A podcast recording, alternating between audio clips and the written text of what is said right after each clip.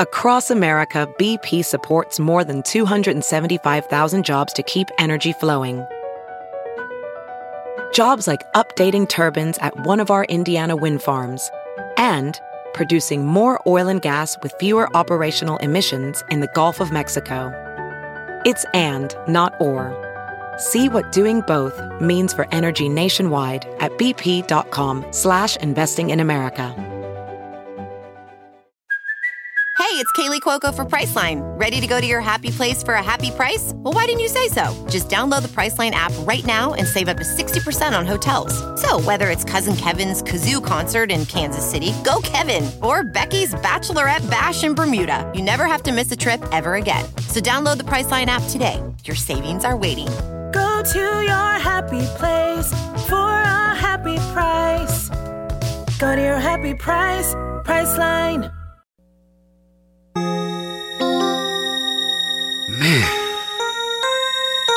Shit is crazy, y'all. Like, what am I gonna do? I gotta find a new job. Hi, welcome to the Modern Waiter Podcast. I'm Marlon Joseph, the Modern me. Waiter, where we discuss all things restaurant business, learn something, laugh at something. On today's episode, we welcome in managing partner Jason Raymond. What's up, Jason? Hey, what's going on, fellas? As usual, I'm joined by my good friend Danny DeVilla. What's up? What's up? What's up, people? You know, uh, we have a lot to unpack today. And uh, Jason, tell everybody about your history in the restaurant business. Holy cow! Holy cow. Um, so yeah, I uh, I kind of grew up in this business. My parents had uh, very casual, like sub kind of places in Buffalo, New York. So I always knew that I wanted to be in this business at some capacity. But um, as I went to college, I went to hotel management school at Canisius College, um, and then I ended up at uh, a hotel school in Switzerland. So from that point, I was like, you know, do I go back to Buffalo, New York to work at the two star Motel 6, which is, which is basically the best we had to offer at that time? I know you know what I'm talking about. Or the Marriott by the uh, in Millersport. Yes, Yeah, I that, do. that was as good as it get. So, um, so I ended up actually moving down to Florida, and then um, I got a job at the Boca Resort, and kind of fell in love with the resort style places. Worked there for four years, uh, then went to the Breakers on Palm Beach for another four. So, um, and then I got kind of picked up by a, a restaurant group called Buckhead Life out of Atlanta. They opened, uh, yeah, they opened Chops first, and then they opened City Fish Market in Boca. So um, we opened that restaurant together. Yep. And then they asked me, Yeah. yeah, yeah. It's I mean it's a great restaurant. They they still do a great job today. It's still one of my favorite restaurants here. Yeah. I, I go all the time. Yeah, the uh, yeah. I mean you know it's changed over since I've left, but I've left there. God, I mean it's like 11 years now since I've been gone. But um, then they asked me to move to Atlanta, so I did, and I worked. And then, by the way, this is the short, short version of the career. So, um, but yeah, so they asked me to go to a restaurant called Chops, which I agreed to because um, there's a great guy there by the name of Kevin Brown, which is really the reason why I moved to Atlanta. He's the GM there. So I moved there to work with him. And then a week after I got to Atlanta, the owner came in the restaurant and said, Hey, we're going to move you to another restaurant. And I was like, uh, like, hold up. I moved my entire life to Atlanta to work with, with this other guy. Yeah. But, you know, in the end, um, it worked out really well because that's where I met Chef Doug. Um, and then I was there for about four or five months, and he's like, uh, the long story short is he's like, we want to go open a new restaurant? I was like, uh, yeah, absolutely. so then I jumped on that opportunity. So, Nice. Yeah, and then nine years later, and three restaurants later, here we are. Okay. So, yeah, but I've I've wanted to interview you for a long time. I would wanted to have you on the uh, podcast, but um, now you're here on vacation, and it's the best case scenario. You know, Yeah. you're here in studio, and I do appreciate it. And you're one of my favorite people to talk to about life and restaurant business. So this is a treat for me. well, thanks, man. when we go out to eat, you know, we we have the we just sit down and we just talk about everything, and it's like, hey, why do you think this is here, or, or why do you think this, uh, you know, this combination's on the table, or whatever the case may be. You have a unique eye, and and that's uh, to the mechanics of the machine, which is very interesting to me. Well, it's a good dynamic because generally when I go out to eat, um, and I'm not this way as much anymore, but I used to to annoy everybody around me by talking about the restaurant experience and what's going on. you know, and you notice too. I mean, people come up to you and they're like, uh, they're like, "So, what do you see?" And then all of a sudden, I have to be like a food critic when I'm sitting at the table, like just trying to enjoy my experience. They're like, "What do you see?" And I'm like. Looking, I'm looking around like I don't know. Uh, they're missing water over there. That's probably table 33. Uh, they're not doing this in the kitchen. The server just walked in the back, touched her phone, picked up silverware. I'm like, then I'm like annoying myself. so I put the. Sometimes I just put the blinders on, and I'm like, I you just got to enjoy the experience. But when we go out, yeah, it's it's enjoyable to talk about the restaurant business with you because we're kind of on the same wavelength of just being observant about what's going on. And I try to learn stuff when I go out. Yeah. You know, how other how are other people doing it, you know? So and I think that's important. Or, you know, picking up how they're doing it, the positives and probably more importantly, how not to do it. Sure. You know? So it just kind of keeps you above that level of competition where you're like, you know, what can we do to do it better? Agreed. And there's always something to learn. And and then there's I, I like the holistic view of things, like how things work together. You know, if you just pick a part of what someone else is doing, it it may not work for you. You know, um, but if you understand why they're doing it in context, it's I think it's a, a much more effective uh, tool to, to use if you if you have the context. One. So speaking of a holistic view of things, uh, do you have a holistic view of philosophy to the business? Yes, I do, um, and I think it's it's something that's developed. I mean, since kind of the beginning of your career, you develop it all the way from uh, you know when my parents had restaurants and just listening to the good and the bad. You know, getting into this business, I think if you know you ask my father anything about the business, he was always you know known for saying never get in this business leave the key in the door just walk away. See you later. Because you know i don't think he necessarily had the passion for the business. I think he did it and then it was just kind of i'm just going to keep doing this forever and that's it. So i learned early that if you're going to be in this business you have to have a passion or else you're not going to last. And uh, and i thought i think that's a really important part. And that that's any advice that i would give anybody in the hospitality industry. If you don't have a passion for it please get out because this business will eat you up and spit you out. Um, so, a, a culmination of my entire career is kind of is is what Seed ended up being. I mean, we we opened the restaurant. And we were in a, in a way we were terrified into succeeding. I mean, my job I took it upon myself to be kind of the bodyguard of the restaurant. You know, Chef Doug, his name's Doug Turbush, like you know one of the most amazing chefs I've ever worked with or have seen. Businessman. It's not often you have a guy that's a that is a genius business owner and a chef that's as talented as him at the same time. Yeah, it's usually one or the other. Yeah. Yeah, absolutely. and that's kind of something that's what we have. And Yeah. it's um so he trusted me. I mean, this is a guy who only really knew me for 5 months and he trusted me with the entire front of the house of his restaurant that that was his dream. So I took I took that as great honor, but also a lot of pressure to make sure that we succeeded. He put up his house, his 401k, his wife's 401k, everything he had in his life went into this restaurant. Okay. So my job at this point was to make sure that yeah, it was going to succeed. And there is no guarantee in this business, as you know. I mean, it's just not how this this business is set up. And it doesn't matter. You could have a great location, you could have the best team, but you know, a pandemic could roll through. You know, and this is a great example. It could roll through and you know, we were just in a really great financial position to be able to to weather the storm. But if we weren't, I don't know. You know, maybe we wouldn't be here. So it's uh it's interesting. But to get back to the holistic part of it, yeah, I mean, in the beginning, we wanted to create a, a culture that I took everything I loved in the business and I used it, and I removed everything I hated from the business. So, and in the end, I should be walking into my dream every day when it's yours. It's yeah. you know, and it's if you walk in the doors and anything becomes part of your nightmare, like somebody's there that you know shouldn't be there, then remove the issue. I mean, remove the problem. We're very good about giving people tons of chances.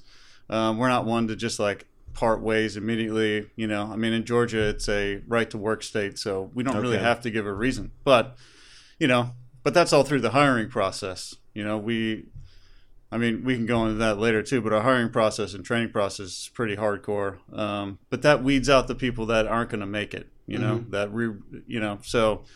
I mean, at any given time on our floor, we have 100 to 150 years of experience of people that have worked in this business. So, and that's how we like it. It's all about mutual investment.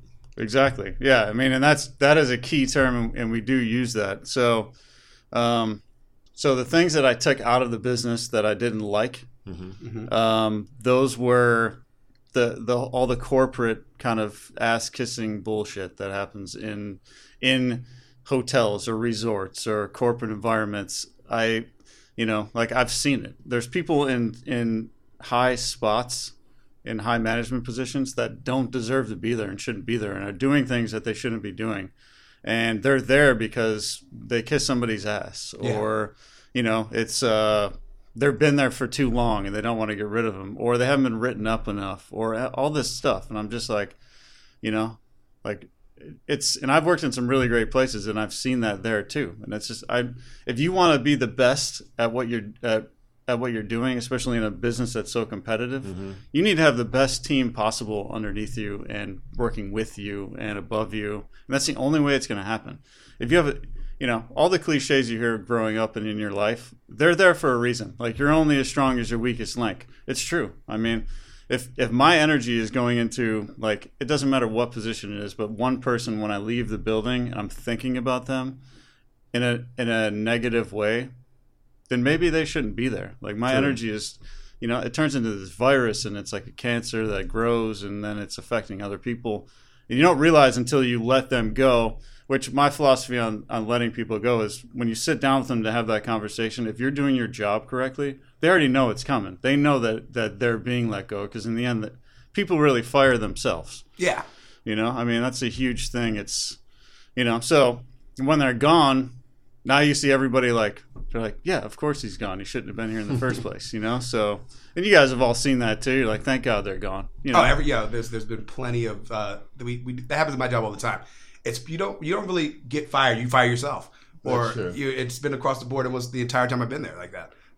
yeah, and it becomes an accountability thing. I mean, and that's that is what for nine years we are relentless in in how we operate our business, and it's the not letting up. I think that's really made us who we are and, and successful. And really, it just comes down to, and we talked about it a little earlier, but it's just giving a shit. Mm-hmm. You have to give a shit every day about everything, but forever. Not just the first five years or the next five years, but the entire existence of your of your operation.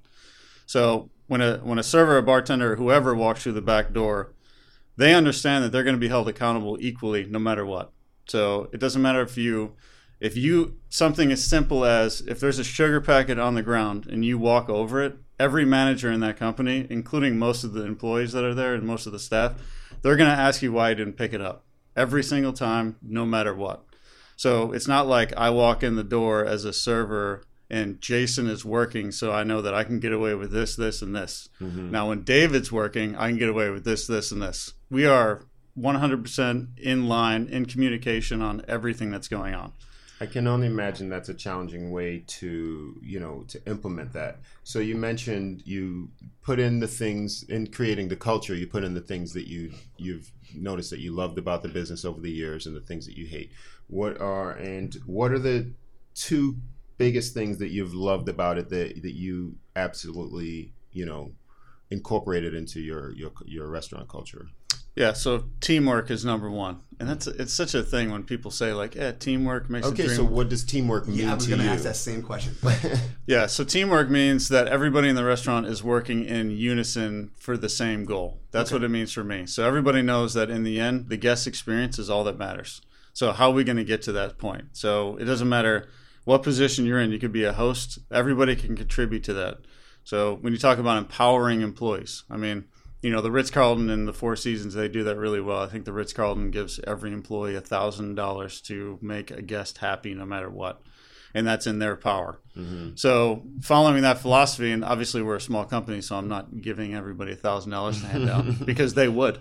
Well, Um, I mean, there's a scale, so you know the things at the Ritz Carltons are, you know, a lot more expensive. Yeah, exactly. You Um, so yeah, so the teamwork. So you know, and I I describe this experience um, of what it's like to walk into Seed, and I think this kind of maybe explains it really well. So let's let's backtrack because um, you mentioned that you three restaurants later. So let's frame it as what are the three restaurants? You have Seed. Yep, Seed Kitchen and Bar. Um, Okay. Right next door to that is our wine bar called Stem Wine Bar, Okay. and then about a quarter mile down the road, it's Drift Fish House and Oyster Bar, which is our seafood restaurant. Okay. Perfect. So yep, So you're relating to Seed, and uh, teamwork is one in the love column. And what's number two? Um, that's a great question. So I'd have to think about that one. Okay.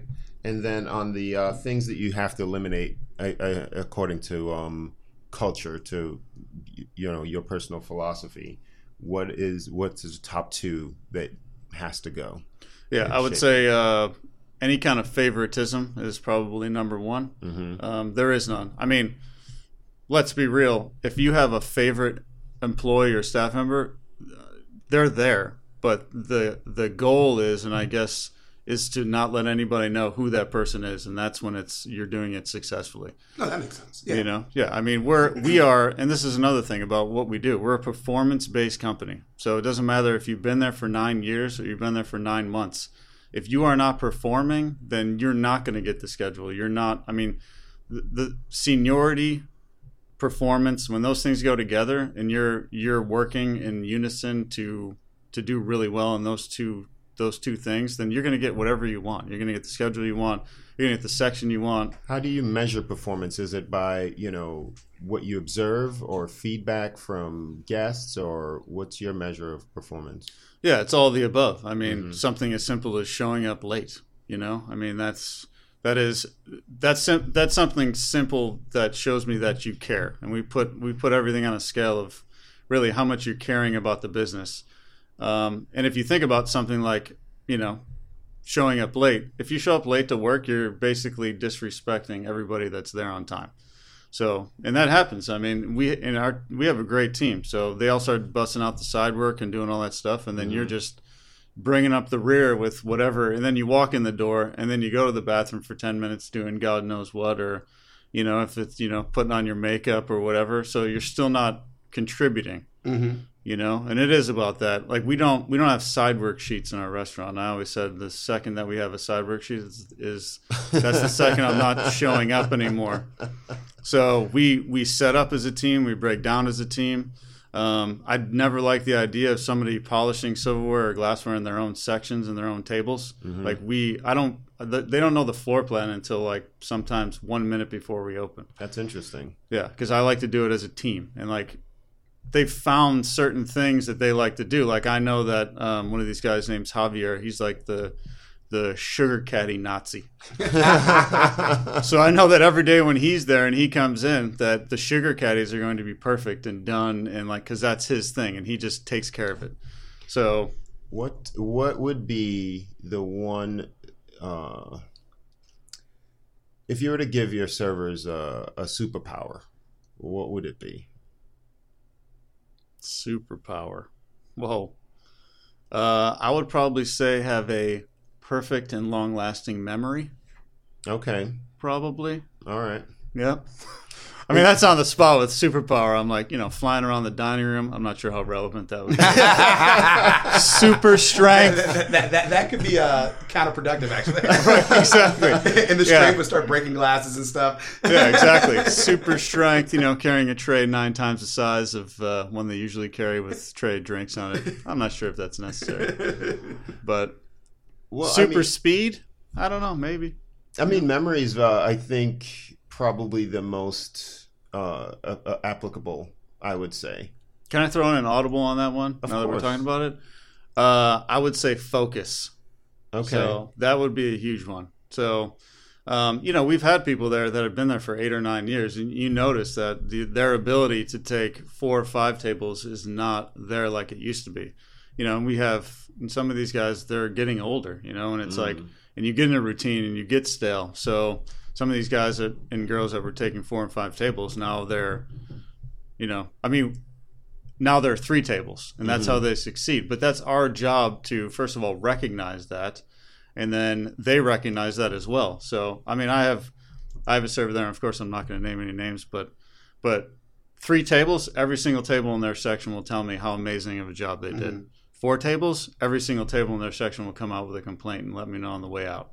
Oh, it's wow. just it's just that one. So so that is a conversation that I have with that server, and I'm like, listen, and I had that conversation. They totally agree, and they're happier, and they're making more money with three tables because those three tables because they have that time to do what they want to do. Yeah. exactly. So we Yeah. know we know a server like that. Yes. and um, it's some servers or some people need they need to have it just so not really that they can't you know they have the spiel they have their their comfort level with the table and their rapport and things like that and when you pile too many things to add to that rotation of responsibilities they get thrown off and really don't really uh, succeed in that in that way um, but yeah, focus I think is a would be a good super superpower. And um, like speaking of superpowers, let's say you have the super friends. When I was a kid, super friends like were were a thing. It was uh, uh, Batman, Superman, Wonder Woman, Aquaman. Pretty much the Justice League. Um, Justice League is kind of like um, But I know what you mean. I'm, I'm saying. okay. like, so let's just take let's just take uh, for these kids that don't know about Super Friends. It's it's most of those characters and, and a couple Okay. more. So let's just, let's let's go with Batman and Robin, right? Aquaman, Superman, and Wonder Woman. That's that's five. Yeah. Okay. Let's let's put them in in uh, in roles in the restaurant, who, for, according to their their best abilities. Okay. Wow. My mind just exploded. Holy cow. We're going to have to go through their best abilities. Uh, Well, A- Aquaman right? gotta well, be a dishwasher. Yeah, for sure. I, was like, I was like, either that or uh, or works at Red Lobster and he's in charge of the lobster tank. He wouldn't do Neither it one. because he's cruel to animals. He he, he he he's he needs those animals alive. He would know? save Those them all. Buddies. He'll save Yeah. them all. Yeah. He, he'll take them off the plate and open up the tanks, and you know usher them to the ocean. Yeah, exactly. You know. Uh, what about uh, Batman? Like it's uh, Batman. Well, all his gadgets, he'd be a pretty good, pretty good server actually. Exactly. Yeah. I would say sommelier, you know, maybe a wine opener. Okay, using, very like, the knowledgeable. fa- yeah. The fancy also, you know. Yeah, man. I You know? think I think Batman would be a good server slash som. Yeah. And uh, what about Robin? Robin's his sidekick, so I mean, maybe a busser or Robin. yeah. or a back. Robin depending gets on your, depending your screwed style restaurant, a back constantly. waiter. Okay, okay. yes. Yeah. And uh, what about Superman and Wonder Woman? Where do they fit in? Uh, Superman, either a manager or because I think Batman can even be a manager because he's he's always led even those group of people Yeah. that have such extraordinary talents. He's the one who brought them all together. Mm-hmm. You know what I mean? All the people because Batman has no power, no no no talent, no powers. Okay, he he uses his mind, he uses his gadgets, and so I think he would be a great manager. Okay. And then Superman would be like a bartender or one like around that kind of level where they have the, the you know the knowledge and everything else, or not not knowledge, but like fast. I think the Wonder Woman would be the bartender. I think so too. I mean, she could definitely, but Or she's host. I mean, she she could be a host slash bartender, yelling at people while she's pouring drinks. Go sit at that table. yeah, I mean, I could you could throw in Batman. Uh, that's a really good point. You know, leading the team. I would say, I mean, in our situation, Batman would be like Chef Doug. You know, the owner, like organizing, and he's the first person to tell you that he has no superpowers. You know, there is. I feel like Batman. He's never taken the glory, and I think that's an important point in this business. If you're getting in this business for the glory of the business, you are in the wrong business. Yeah. There is no glory. This is not. This is this is a humbling business. So you know, especially in the last Batman's. I mean, he was aging, Yeah. got beat up. You know, takes his armor off, and he's all like black and blued up. Mm-hmm. So that's that's probably uh, it's probably pretty close. Well, I mean, I asked to say, to kind of glean what uh, what you would look for in in staff. You know, like so you're obviously responsible for staffing a full restaurant. So that's you know there you know there you need bussers. You I mean I'm I I don't know I've never been to your place, so I don't know what you know philosophy you have. Sometimes you have places that but the servers bust their own tables and things like that. But you you need certain personalities, and we're fascinated by you know how certain restaurants are staffed because there's some commonalities because you need people that are servers that can do you know can, that can multitask that can focus that can adapt. Um, you need hosts that are friendly yet firm. You need bartenders that can move you know and and Absolutely. also you know do things. So what is it that you look for? What are the keys that you look for in staff Yeah. So, can I take you through the kind of the training process and hiring process? of course Yeah. So when we started Seed um, for the front of the house, we wanted to hire I think 25 people total, and we did 450 interviews for 25 people. holy mackerel Yeah, and that was 450 interviews, and we did three interviews with each person. So that was kind of my my way of you know also showing Doug that we weren't messing around. Like I was not going to take this lightly. Mm-hmm. We were going to get the best team in possible. So so that's how that works even till today. So you have three interviews no matter what position you're in. The first Okay. one first one's always with me. It's like 45 minutes long because I'm going through I'm reading you. I do like 90% of the talking in the first interview, which I it's more like an introduction to the company. Mm-hmm. By the end of it, if you are not terrified in your seat and I can see it in your eyes, then you move on to the next interview. Because Okay. the last question I ask is, do you think this place is for you? And if there's any hesitation whatsoever, it could be a half a second, it could be an eyes going sideways or whatever. uh, Yeah, no, exactly. I mean, uh, no. Then then you don't move on. Then we have a certain set of questions we ask in round two, and it gets more specific. If you're a bartender, then then you're with the beverage manager, and then it gets more beverage involved. Um, and then the third one is basically to solidify: is this for you? And it, like you said, it shows your your level of commitment. So, and that's where the commitment starts. And I explain all that. There is no there is no stone unturned during the interview process. You're never going to tell me when everything is said and done and your training is over that I didn't tell you it was going to be like this. okay So expectations are set 100%. So if you make it through that, then you do an orientation with me, which I go over all the stuff about the company and blah blah blah, um, which is also important because it sets the tone for what also what to expect as far as like, you know, we're not kidding around. We might be a small restaurant company, but you know, in the end, we we like to feel like we have our shit together. okay So it's um, so then if you're a server, um, you start a nine day training process. It's all laid out. Um, you start out, you work every position in the front of the house, um, and and then when you're done with that, you take you know the the description tests that you take are pretty hardcore. So you have to pass those ninety percent or above, and if you don't, you know. And I, I let them know this in the beginning. Our our goal is not to fail you. Like th- that mutual investment that you're talking about.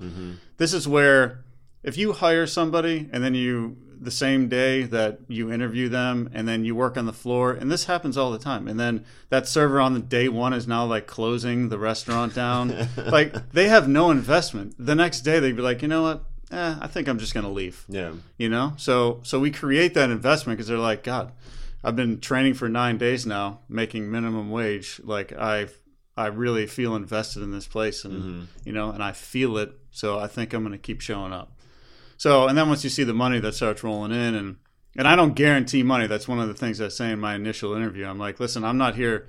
Like if you ask me how much money you're going to make it's probably not the job for you. Mm-hmm. But in the end i know i, I tell them i'm like well if you're working in this company, you're going to make money if you're good.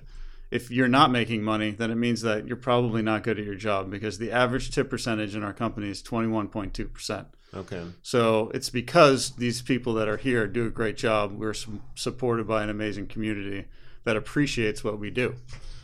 So um, if you're a bartender, then it's two more weeks training. So so now you're talking about th- three and a half weeks to be a bartender there because it's a lot more responsibility. You know, you have to know everything a server knows, and then know all the drinks, all the cocktails, um, and then you're also trained at STEM right next door, which is another week. So it's basically a month if you're going to be a bartender there. you have to be able to work at, at both bars, seed and STEM both. So so that is the investment that comes with working in a restaurant and and we have that reputation and I think it's a good one. It's like, you know, you you really if you're going to walk through the door and hand me an application, um, you've probably heard around town that it's pretty hardcore and that you're ready for the challenge, you know? And some people still fall through the cracks, you know, and it's okay. It's like It's a part of the deal. right. I find that um, av- having done that as a you know as a prote- pr- prospective employee and a company who has been training you for that long, when you mentioned giving someone uh, second chances or a lot of chances, it's uh, it's a calculated risk because it's not really a chance because you know what they're capable of. You know, you know what your expectations have been set to and I find that to be very um, interesting because when t- when places just let people go instead of setting the expectations further or further defining what what they they need from them, then if they don't do it, then you know, hey, this isn't really you fired yourself basically. Right.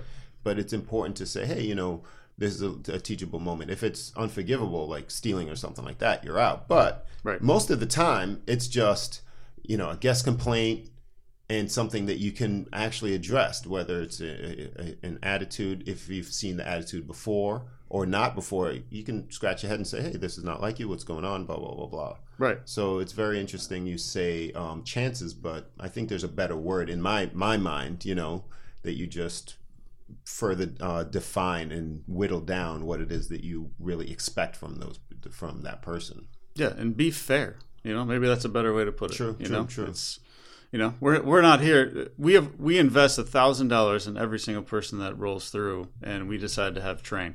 That's a lot of dough. Mm-hmm. You know, and if you're the average restaurant that's making four percent, you know, and people just don't realize that. They think, you know, hey, restaurant people, if you're an owner, no matter where your business is, you're rolling in the dough. You know, but Yeah. but four percent. So that means you make four dollars out of every one hundred dollar plate that comes out, or table, or whatever. Yeah. You know, you throw that plate on the ground, and that's a twelve dollar plate. That's three hundred dollars. Yeah. So So you you talked about um, st- the, there was a lot of things I want to um really, you know, segue into. So STEM Wine Bar, right?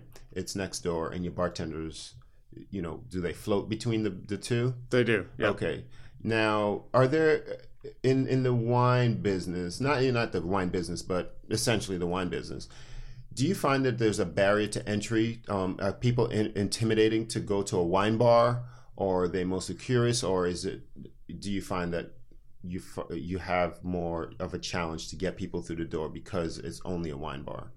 Um, yeah, so I it is it is a very intimidating subject or place to go or so that's the first thing that we decided when we were going to have a wine bar that it, it is going to be not that. It is not going to be intimidating for the guests to walk in. You know, we've all been to those places no matter what kind of liquor you drink or wine.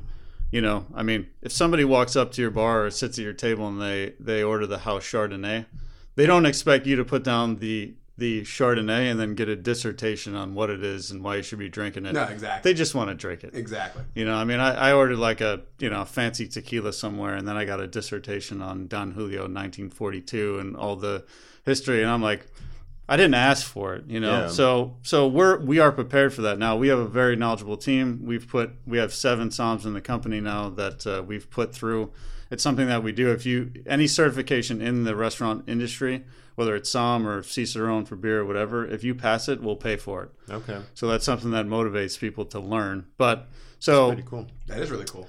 yeah, it's uh again, it's just one of those things that just keeps you. It, it's loyalty, you know, and, and people appreciate that and they stay and uh, because of those kind of things on top of everything else we do. But but yeah, wine's a polarizing subject. So people come in and they are intimidated and. If you want to know about that house Chardonnay and you ask about it, we have all the knowledge to tell you about it. If you just want to drink it and hang out, then that's all you're going to do. So, but we are very friendly. There's no snob. There's no, we just, we take that completely out of what we're doing. What is the what do you think is the biggest uh, most common mistake that people um, that servers make while presenting an opening wine? Um, I mean, God, Not at your place. Of course, of course not.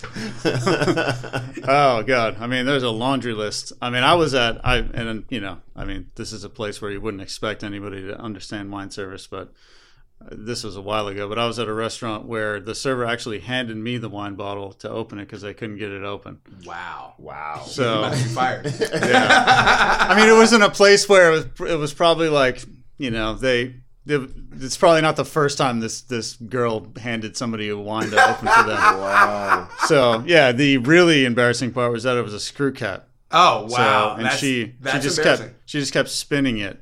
So you just had to hold the bottom part Yeah, of you the had hold the little end, yeah, exactly. so, so yeah, but um, yeah, presenting the cork. Um, it's really it's all about understanding the why, and I could talk about this later too. But it's understanding the why you're doing something. So uh, you can present a cork, but does the server know why you're presenting a cork? And then more importantly, importantly, does actually less importantly, does the guest know why we're presenting the cork to you? Do they know what to look for? Yeah. you know and i when i do wine classes for the public this is one of the things i talk about is just kind of like the rules and what to do when, you, when you're at a table like something you can take away from the class and use in real life Okay. Let g- give us uh give us a a, a light mini version. The step by step, yeah. yeah. yeah so um so when a server puts a cork down you know i can ask you guys like what do you what what is the purpose of that? Like why is it why are they putting the cork down? The general public will always say to sniff the cork. Mm-hmm. And then I, I gently let them know and not at the table this is in the wine class. I'm like well there's probably less than 10 people in the world that can actually detect the mold on a wine cork that that's going to tell you whether the wine is good or bad mm-hmm. I was like and, and that's what i say to the class and i'm like guess what it's none of the 40 of you so please for the love of god stop doing that because we are all making fun of you back there Yeah. so I'm like, so yeah, it's uh, you know, you look at the wine cork because you're trying to find out how the wine is stored. So if there's a wine line on the side and it goes to the top of the bottle, that's when you know maybe it wasn't stored correctly. Oxygen got into the bottle, but that's it. You just look at it and then you put it back down. Yeah. You visually inspect it. Yeah, You might squeeze it to see if it's brittle. Right, exactly. Yeah. yeah. It's just simple things like that, you know. And um, but people want to be fancy, so they pick it up, they smell it, and then they're like, you know. I mean, I have, I tell this story all the time, but I I did this at a restaurant called Blue Point I worked at, which is where I met Chef Doug. Um, and I put down the cork, and the lady smelled the cork, and she's like, "Wow, this is going to be an amazing bottle." And I was like, "Well, absolutely is." And I walked away, and I'm like, "It was a synthetic cork." I'm like, you know, I'm like, but she just wanted to feel fancy in the moment, and I am not going to correct her. No, Like- no, no. You had to sell Yeah, the dream. yeah, no, you sell the dream. Exactly. You keep the dream alive. Yeah, and I heard you talking about that, Danny.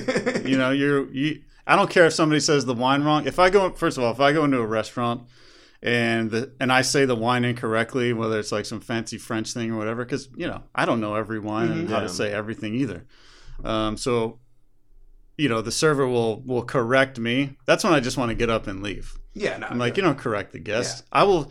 I end up saying it the exact same way the guest said it incorrectly the whole mm-hmm. rest of the time. That's what we do. Mm-hmm. You know, like Yeah. our job is to make sure that they are comfortable. True. You know, and they're enjoying the experience. And correcting somebody is not the way to do it. Yeah, You know, then you're just pissing people off. exactly. you know, you're here to have a great time, but I'm just gonna.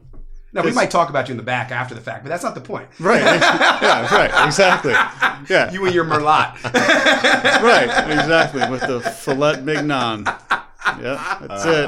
I, I get I get oysters all the time. oh wow. It's like the R's at the back of the sentence, not in the beginning. yeah. I mean, that's a, that's an easy one too. I get oysters all the time. I say what? Because I honestly, like, I get taken aback. I was Like, "Whoa." are they talking about some food I don't know I about? know. You have that? Yeah, is this slang? like, what, like, what is this? Yeah, Okay, so uh, you you come to the you come to the table with uh, I, I don't want to make any assumptions, right? And for guests and servers out there, you you you face the label to the guest to make sure that they That they got the right bottle. that they got the right bottle. Right. Right. Well, and then you also, as you're pouring around the table, you make sure the label's facing the guest Mm-hmm. because they don't know what what bottle the host ordered. So you'll notice that as you're pouring it, the guests are looking sideways at the label because they want to know what it is too. Yeah. So and they don't necessarily want to ask because maybe you know they're they're a little timid or Mm-hmm. embarrassed or whatever it is. So you know that's that's the other reason why. And then you leave the label facing the host. Okay. And there is a way. I mean, it's old school. You know, I when I was at the Breakers and um, just learning about wine there, and you learn all these things, and it's it's more casual now too. It you is. know? It's definitely a lot more casual. Like I know back in the day, you you couldn't even spin it. You, had, you weren't supposed to spin the bottle or anything. But I see kids spinning them now, like when they're turning the cork and stuff like that. There's there's a lot of little nuances that we get away with now that you wouldn't have got away with 10, 15 years ago, no question. Yeah, exactly. And in the end, you know, I mean, it's a details. It's the details that we're proud of. But do people really care? I don't think so. I mean, some do. Um, some do because they're okay. Yesterday uh, at brunch, it can be uh, a sugar honey iced tea show, right? Mm-hmm. And but you have to treat everyone as best as you can. but let me interrupt. Is do you treat the person that's passed out on their table from drinking too many mimosas the exact same as everybody else, or do you think they? Firstly, it wasn't my table. Do you, do you think they cared of the label facing them on the table? They didn't even know that label was there. No. no, no. No. You could pour water back in that glass. They were like, "It's so good." This. I had someone ask me to top them off when they had literally a full pour of mimosas. And then I had to put it to the brim because that was me being a little obtuse because I was like, what am I supposed to do here? You're not going to be, able, you're going to literally have to hunch over this thing to start drinking. it. You're spilling my champagne at exactly. Right. Exactly.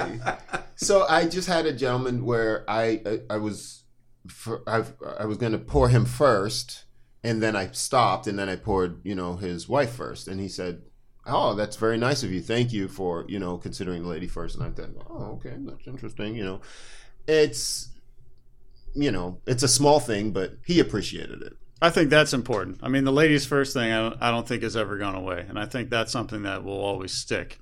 Um, but there's a little like tiny nuances about rolling around the table when you're serving. You go like the older people 1st the older women first, and then you go around. I mean, you know, if you got a party of eight now and you're doing that, you're like That's you, a little much. Yes. You're- you You put in 500 steps around the table, just Yeah. filling For the people's most minds. no, yeah. I'm like, it's enough. you It's know? a full circle usually. You know, you go clockwise. Everybody's pretty okay. yeah, and one of my biggest pet peeves to go back to how servers do it wrong when doing wine presentations is I, it. You know, even if there's 30 people at the table and you have one bottle to pour, there always should be a little left in the bottle, no matter what. So you never go halfway around and then force them to get another bottle. So, and that's a huge part of, you know, just having the guests trust you when you're there. I, I plan it out. You know, I I I, I know how, how much to pour to get to. If it's eight people, I know how much to pour to get there. Uh, to to have that little bit left in the bottle that you know that the host can you know feel like, hey, you know, I'll get another one or or Right. not. You know, Right. instead of going like, I didn't get any. yeah, no, you got Yeah, guess I'll have to get another bottle. then. yes, you will, sir. Guess who made an upsell? yeah, exactly. And that comes straight out of your tip. Uh, so, what about the classic wine pairing thing? Because I hear it all the time that people say, "Oh, oh, I guess I have to have some red because I'm having meat." And I look at them and I was like, mm, "Really?"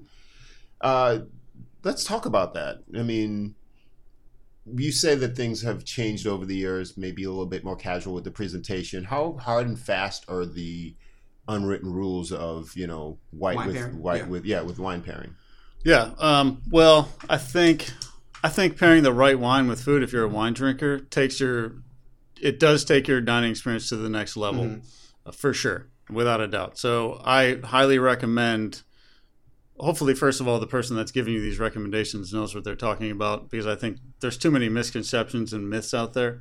So when I do wine classes um, for the public, I do I can't remember all ten off the top of my head, but but I do some like really simple rules to follow that you can just do at home. So one of the classics is is steak, you know, and no, and and the last thing I say, and sometimes I say to, that in the beginning too, is no matter what, it's you drink what you want. You know, you can drink white wine. I don't. It doesn't make a difference. Drink what you like. Exactly, and that that is all that matters in the end because you know that we're there for the guests. I whatever. If you if you if I tell you a pairing and you don't take it, my feelings are not hurt mm-hmm. because you're still there buying wine and you're enjoying yourself, and that's all that matters. But if you want to take your your experience to the next level, steak is a great example. So a lot of people think it's just any red wine with any steak, but it's not the case. If if you want to be technical about it, you have something like a fillet, which has very little fat. So you don't want something to overpower it that's that's really tannic, like a super heavy cab mm-hmm. or any wine that has a lot of tannins. That's you know, and then you can go. It's it is a rabbit hole of information of why wines would be more tannic than another. But so I always suggest with a fillet, then you get something lighter like a Pinot. Mm-hmm. So because you you don't want the the wine to overpower the steak, and then mm-hmm. as you move up the fat scale to New York Strip, ribeye, you start going heavier in the red wines because you want those tannins to match the fat in the steak. Okay. So and now if you drink a Pinot with a ribeye, I'm not saying it's going to be terrible, but but it, the wine have a good balance, yeah. Exactly, yeah, and the wine's going to get lost. So that is like an easy. That's an easy one for me. So Danny said a good word, balanced, right? So you're balancing out the the the particular meat with the with the st- with the wine where one doesn't overpower the other. Exactly, and it's actually science behind that. I mean, that's just not something that that people have been picking out of the air. Mm-hmm. There's a science to the tannin and how it battles the fat in the food. Okay. So yeah, I mean, and for me, sauces is a big thing too. Just with any other dish, like for me, if there is a if there's a mushrooms in the dish mm-hmm. of any kind, which I know you love, by the way. Yeah, Yeah. yeah. There will never be a mushroom in this. Right, exactly. So you could ignore this, but Danny, if you have mushrooms in your dish, uh, depending on what kind of meat it is, if it's like a chicken or a fish or something, and there's mushrooms, I always go Oregon Oregon Pinot Noir. Hmm. So because you have the earthy characteristics, mm-hmm. they always have that kind of earth tones under them. It's not a California Pinot, which is more fruit forward. Mm-hmm. So I'll always go, and you can even go French. So Oregon Pinot Noir to me is the bridge between France and California Pinot. Okay. Um, so then, you know, if it's a so if it's like a, or you can even go anything old world style, which is like you know like a Bordeaux or French or anything, maybe some Italian dish, but you want something that has those old old world characteristics to it. And mushrooms are that's an easy dead giveaway. Where you know now, you know if and you got to put the the what's in the wine and the characteristics of the wine together. You know, like if you read the descriptions and it's saying things like, you know, cherry and blackberry and blueberry, and then you're kind of eating it with something that's like not compatible with those flavors, then you sh- then you shouldn't put those together. So Are there any white wines that uh, that would go pairing with uh, a, a steak? uh that's I I've never heard of one, but no, I mean, I'm not again, I'm not saying that it would taste terrible together. I just don't think that that's the right pairing Gotcha. to go with it. Um, I'm trying to think of some way to kind of skirt around that to to enjoy it.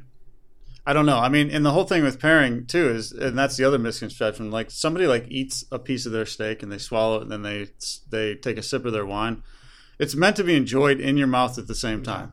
Yeah. So when you take a when you take a piece of the fillet and you put it in your mouth, you take a small sip of the wine, and then it should all mingle in your mouth together. Gotcha. Um, I mean, some of the best examples of those pairings are, um, to me, it's like any kind of like straw wine, like dessert wine, or like a sauternes.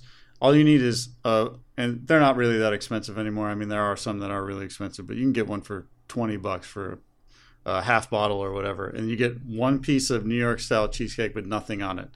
If you take a bite of that cheesecake and take a small sip of that sauternes, your life is changed forever. Mm. So that is, in. yeah, that is delicious, no, I mean, for real. Sold. right? And that's the thing. And the pairing goes so well together because you have flavors like apricot, honey, um, in this kind of aged wine that's a little bit on the thicker side because, as you know, um, dessert wine is made from grapes that are shriveled up, and so you don't get a lot of juice, but it's a little more has a little more viscosity. Mm-hmm. So that battles the fat in the cheesecake. So really, what you're left with is it removes the alcohol taste, and it's basically like pouring like an apricot kind of honey glaze on top amazing. of the cheesecake. and it's so simple. And remember, when they leave your restaurant, for the most part, like yeah, they remember some of the dishes, but if you give somebody an amazing dessert and you leave them with that, Yeah. like we do that, we just do a complimentary sometimes. Sometimes we're just like, you know, we really we're like going the, to Atlanta and we're going to the restaurant. yeah, you are invited officially, and I come come to the house, man. You guys have a place to stay. I've been telling him that forever. I'm, I'm making it. I'm getting there. Yeah, man. what is uh, speaking about going out to dinner? What's your favorite night of the week to go to a restaurant? I think I'm.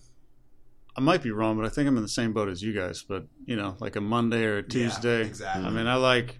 I do not like the hustle and bustle of Friday. First of all, I'm not. I'm not off on Fridays and Saturdays. and, I, So- it's- and I feel like that's amateur night anyways. You know what I But mean? there's Like, times when you are off. Yeah. And then you, you, you go, what do I do? And then when you do go out, you're like, I don't like this. yeah, oh, you don't. Yeah, Yeah. I'm waiting for a table here. What's going on?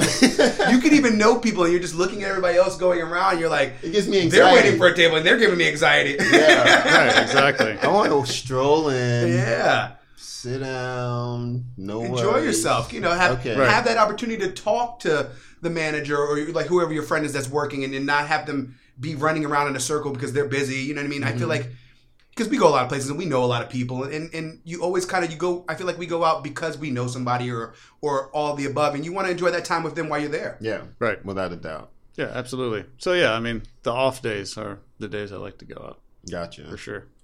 We're gonna let you go on these two final questions. if you weren't in the business, in the restaurant business, what business would you be in? I would be a lawyer, 110. percent Nice. Yes. That is that is like definitive. Yes, that is something that. uh I mean, my mom's been telling me I should be a lawyer since I was like eight years old Mm. because I could talk her into anything or out of anything, talk myself out of anything. So, Wow. but yeah, I uh, I always kind of wanted to be a lawyer. I like I'm a natural problem solver by Okay. nature, so I figured like if I was some kind of you know like maybe prosecutor on the Okay. prosecutor side, figuring out cases, something like that. I'm actually uh, testing right, taking a class right now to take the LSAT. in Oh, that's awesome, Yeah. man. Yeah. Uh, for entertainment law, I, I I like I love entertainment, and uh, I just want it's more of a it lets you kind of explore all the the realms of everything and get you in all the doors we need to be in, even for what we're doing right now and from across the board. I had kind of taken a break for a little while and was taking care of my daughter and life and everything, but I got myself back on focus and I'm kind of ready to do it. Is that what you're you know you would be if you weren't uh, If uh if I wasn't, in the I restaurant don't. business? No, I, I would actually want. When I was a kid, I always wanted to be a professional athlete. Okay. Yeah, All right. There you go. That sounds awesome. yeah. And then I, and then, and then I want to be that up- now.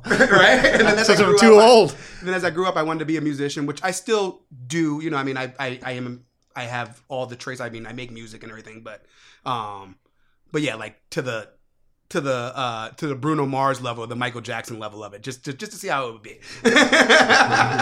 Yeah, I've always I've always been uh, kind of the school of I'd rather be like the drummer for the Rolling Stones. yeah. You know, or like the backup QB where I make all the money but nobody knows who the hell I am. I'm like this is be that would be awesome. You know? If I if I were in a football team, I'd be a punter. Uh, Great longevity. You make good Great money. longevity. the game doesn't depend on me at Yeah. the end. You know, Right. Missing Yeah. a kid field goal. As long as you can land that thing between the 20 and the 5, you, got you, you got your one money every time. I got one job. Yeah. That's it. and if they hit you, you're good to go. Yeah, exactly. They get a penalty for hitting you. Yeah. exactly. Perfect. I'm in there. I'm not fat enough to be a long snapper, so kick uh, punter it is. Finally, I'm going to let you go on this one. If you had to serve cereal at uh, the restaurant, which cereal would it be? We're, we're a breakfast uh, show right here. We love it. Let me let me head back to my childhood real quick. Uh, if it were yeah, my God, I'm a You don't eat cereal now? no, never. What? Yeah, no. If I told you my diet, you'd die of boredom. Believe me. If I told you my diet, you'd die of boredom. Well, yeah, the last 15 days during this cleanse, yeah, absolutely. Um, so okay, so let's. Uh, you don't eat cereal. So what? Uh, Well, no, I mean, what's I- your favorite breakfast item? Uh, I would say uh, eggs, potatoes, bacon, and a lot of ketchup. That sounds boring. What kind of what kind of uh what kind of potatoes? You got to give me like like, home fries? Home fries. Or, or the Okay. shredded? No, we, we talked about this before. No, Yeah. not hash browns. No. Wait, man, that's fries? Perkins. I'm Denny's. Come on, man. Yes. So eggs how Over hard. over hard. Yep. Okay. I don't like runny yolks. There you go. Okay. Yeah. And and you said home fries. Home fries, And bacon. bacon. With some ketchup. How do you, how do you take your bacon? Crispy? Yeah, I like it crispy. Like super crispy or like like like if you touch it, is it, there's a brittle in your hand or Is it burnt? Like, Is it dark? no, not burnt. Yeah. I mean, Okay. when you pick it up, it's like so you can pick it up. Yeah, I, I, yeah. Oh no, I've seen bacon. You know, you touch it, it just. You know who I, you know who No. exclusively likes broken burnt bacon? People that like young, runny yolk because Ah. they, they smear the bread in Gotcha, it yeah. and they mix the bacon in with it. Yeah, any, uh, yeah, and some toast. So what what happens is, I mean, I put so much ketchup on the plate, it really doesn't matter what it is. You wouldn't be able to. You can't taste any of it anyways. So everything on the plate ends up getting just drowned in ketchup, including the bread, which I put ketchup on my bread. This is a Costco ketchup man right here. Oh, boom. Oh man, gotta you have no idea. Did you, did you get the three pack of ketchup at, at the highs at Costco? No, He I. get the restaurant ketchup. Do you have the pump at home? No, it's it's a funny story actually. I actually don't have ketchup at my house because I do not trust myself with the amount I eat. Okay. Yeah, That so is restraint. But when I go out to a restaurant and they start bringing me these little ramekins, I like, I laugh. I laugh. No, I'm like, bring me the container that you got this out of. With some kind of large ladle. I'm like, I, this is like a joke. But, you know, I'm, I'm stacking ramekins like 20 high on the table, like like they're a bottomless mimosas. Building cities with ramekins. Yeah, I'm like, yeah, we're just doing shots of ketchup over here. But that's what I like. I eat so much ketchup that an hour later I'll be severely dehydrated. Like no joke, I'll need water. I need like an IV after I'm done. Gosh. I did not know that about you. yes, I love ketchup. Like my ideal meal in general would be like sweet potato fries and maybe like some kind of like uh like meat that I can put ketchup on all of it and just eat it all together. So it's not what I eat. That's like a splurge for me. Yeah. People think we're in this business, and, and that's a big misconception about myself. I'm like, they're like, I go home and, you know, because I'm a sommelier, that I go home and drink $100 bottles of wine every night and eat foie gras. I'm like, my, my, my dinner is a is a special hummus I get from Whole Foods, uh, carrots, celery, two yogurts, a protein bar, and a diet Pepsi. That's my dinner every single night, without fail. God, that's worse than me. So generally, it's weird. I mean, I I'll eat like one chicken breast a day. Sometimes I won't, but I've become kind of like a like unintentional kind of vegetarian in a way. Mm. So I just don't eat a lot, and I don't eat a lot of red meat. Okay. So I've just never never These really guys been read the same way. book and watch and eat the same food. Who are you two? we, that, that, we, I do not eat the same food. I'm no. joking. But, I mean, but I like to take. I I love to cook. So the only thing that's really missing from my my my meals is the meat. True. You know. So and then sometimes I do have meat, but it's very little. Like I'll eat. And I started out my journey by eating half a portion of meat. I will, you know, buy steak at the at the grocery store and I'll cut it in half. And then that would be my portion. And then eventually I just didn't really, you know, He weaned his way off of him. yeah. Yeah, right. But I still do eat meat, though. Yeah, I, I mean, know. I still do eat a, a lot of things, and I'm just joking. no, I- it's uh, that, Settle the down, Mr. Sensitive. I, I can't do hummus for dinner. Hummus for lunch, yeah. Well, I was really mad because I get my stuff from Whole Foods because we have a Whole Foods in our same plaza, so that's mm-hmm. where I get all my food. And the hummus that I got was discontinued, and I'm known there to be I'm the hummus and yogurt guy when I walk into Whole Foods because like, hummus guys here. yeah, because I literally clear out the shelf of the hummus I like, and then I clear out the yogurt from the the uh, from the yogurt I like. Uh-huh. So I have like 40 yogurts and 20 hummuses in my cart. Is it a Whole Foods branded yogurt? Or Uh, is it they, they just stopped selling it, so you got to get it from somewhere else? Uh, no, they stopped making it completely. It's uh, it's called Two Engine, which is actually so I used to buy it um, because when you and it's good on top of it, but it's like first of all, it's not really high in calories. Like you get like Sabra, it's like 700 calories a container. This was 220, but every for every one that you bought, they would uh, contribute to the local fire department. Okay. So that's why I was buying it, but then they stopped selling it. So now this one is just like some other brand they carry, and the yogurt is Faye. Mm. F A G E, which I've just found out how to actually say that. Oh yeah, I've uh, I've I've heard that. I I just don't. Uh, I make uh, water kefir, that thing in that uh, jar on the on the stove right there. Yeah. and uh, the bottom is the kefir grains, and that's where I get my uh, my probiotics from. Nice. So I've yeah. seen you cook, man. Yeah, I uh, I enjoy it. So a lot of people in my family like to cook. I love to eat, and an extension of me liking to eat, I want it how I want it. I just end up cooking it. Yeah. And my I and it stemmed from me being in the kitchen with my grandmother. She cooked all the time, and me being a pain in the butt to my mom. And sometimes you just like do it yourself, you know. So that's how I started. That. I used to bake more when I was a kid than than cook. You can't compete with my mom's cooking. But being on my own, it was like I had to do it for myself. Yeah, right. I don't know. I no longer have the, oh my gosh, the time to bake. Baking is like an all day thing. You know, a lot of times you have to let it rise. You got to let things set. You got to nah. It's very I- I- precise. And it It's depends very on the precise. weather and the He humidity bread, down here. I'm I'm loose. He makes do great bread and- and that's another thing that's laborious. Yeah, he ma- yeah he For sure. come in with these fresh breads like oh my god. Yeah. I'm not even eating bread right now, but I'm still remembering them. Yeah. Yeah, and I mean the humidity down here it affects baking a lot. Yeah, So Baking and glass blowing can't do it in. right, yeah. Man, that's unfortunate.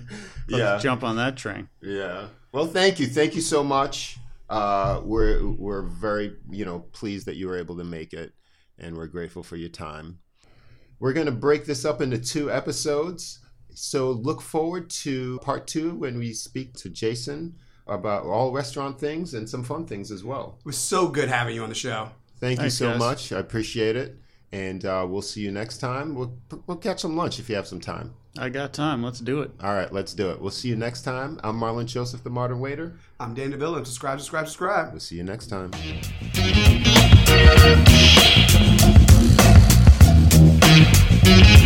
Yeah.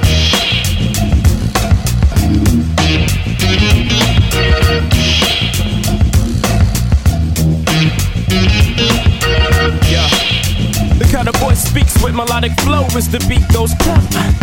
Clap, who the hell can stop that? Initiated, wake up with your head cracked, spitting nasty like the pimples on your back.